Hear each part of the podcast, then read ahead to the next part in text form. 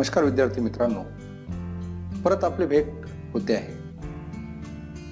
परत आपण भेटतो आहे नवा विषय घेऊ नवं प्रकरण घेऊ आता आपण या तासिकेला जे प्रकरण पाहणार आहे ते म्हणजे कोणतं?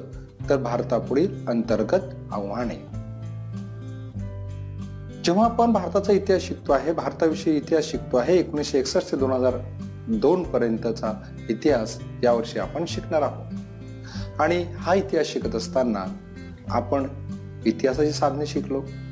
त्यानंतर एकोणीसशे एकसष्ट ते दोन हजार दोन पर्यंत भारत जो आहे किंवा भारतातील बदल जो आहे त्याचा अभ्यास केला.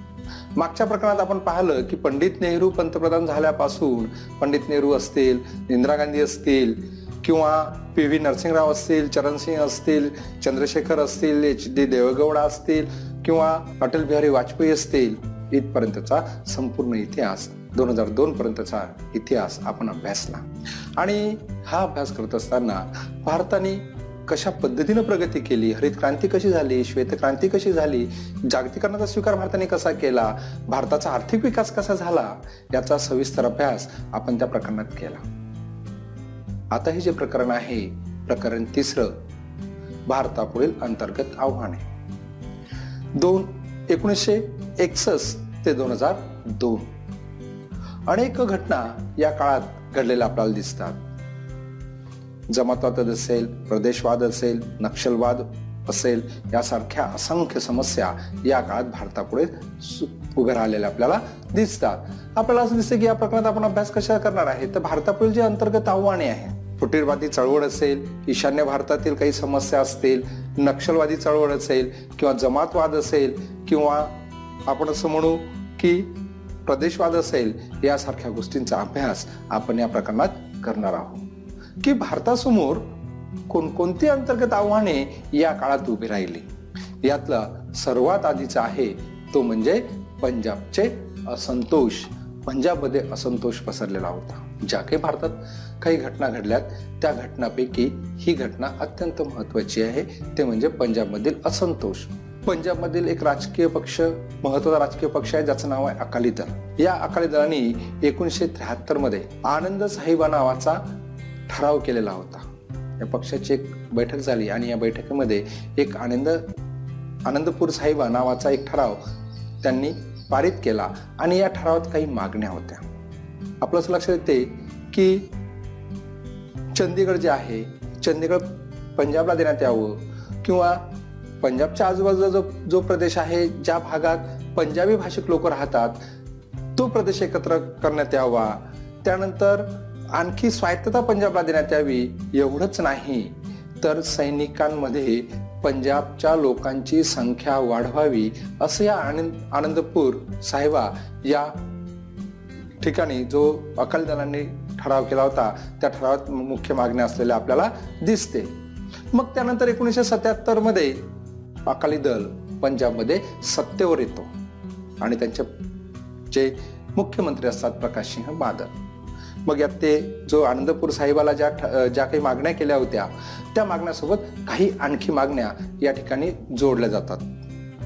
की पंजाबमधून जाणाऱ्या ज्या काही नद्या आहेत त्याचं जास्तीत जास्त पाणी पंजाबला कसं मिळेल याचा विचार या प्रकाशसिंह बादलनी केला आणि तीच मागणी केली. मग त्यानंतर एकोणीसशे ऐंशीचं दशक एकोणीसशे ऐंशीचं दशक. यावेळेस अकाली दलाचं नेतृत्व हे हरचरण सिंग करत होते. आणि हरचरण सिंग एक गुरु होते. हे नेतृत्व करायचे. आणि याच दशकात काय झालं? पंजाबमध्ये ज्याला आपण पंजाबचा असंतोष जेव्हा अभ्यासतो तेव्हा आपलं असं लक्षात येते की एकोणीसशे एकोणीसशे ऐंशीमध्ये पंजाबमध्ये स्वतंत्र खलिस्तान चळवळ सुरू झाली. जी खलिस्तान चळवळ सुरू झाली ती कशी होती?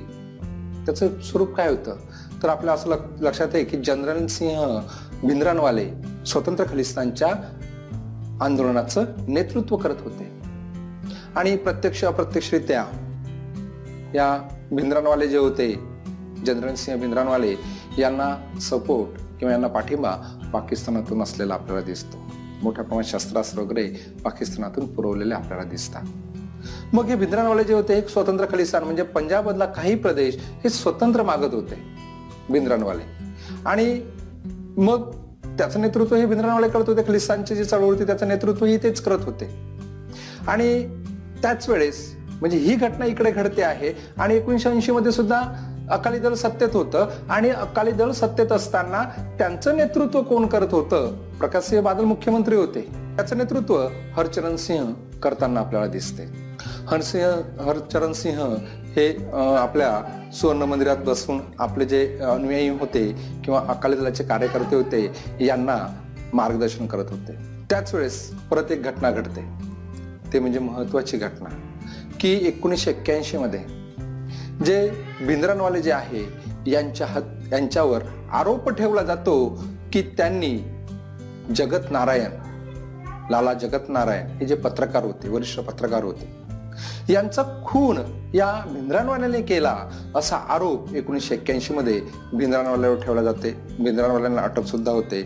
मग नंतर पुढे यातून त्यांची आपण असं म्हणू की मुक्तता सुद्धा झालेली आपल्याला दिसते. या दरम्यानच या भिंद्रनवाने काय केलं की एकोणीसशे योगायोगाच्या घटना अशा घडत गेल्या की एकोणीसशे ऐंशीला हरणसिंह हरचरण सिंह तिकडे अकाली दलाचं नेतृत्व करते आहेत. भिंद्रनवाले इकडे स्वतंत्र खलिस्तानची मागणी करते आहेत. आणि लाला जगत नारायण आहे यांचा खून होतो आहे. आणि एवढंच नाही तर खून झाल्यानंतर भिंद्रनवाले जे आहे त्यांना अटकही होते आहे. हे सर्व होत असताना परिस्थिती चिघळत गेली. आणि याचा परिणाम काय झाला? तर एकचा परिणाम आपल्याला दिसतो की एकोणीसशे त्र्याऐंशीला पंजाबमध्ये राष्ट्रपती राजवट लागली. आणि राज राष्ट्रपती राजवट लागल्यानंतर मग भिंद्रानवाले जरा खवडले किंवा चिडले असं आपण म्हणू. मग अकाली तक ज्या ठिकाणी आहे या ठिकाणी भिंद्रानवाले चालले गेले.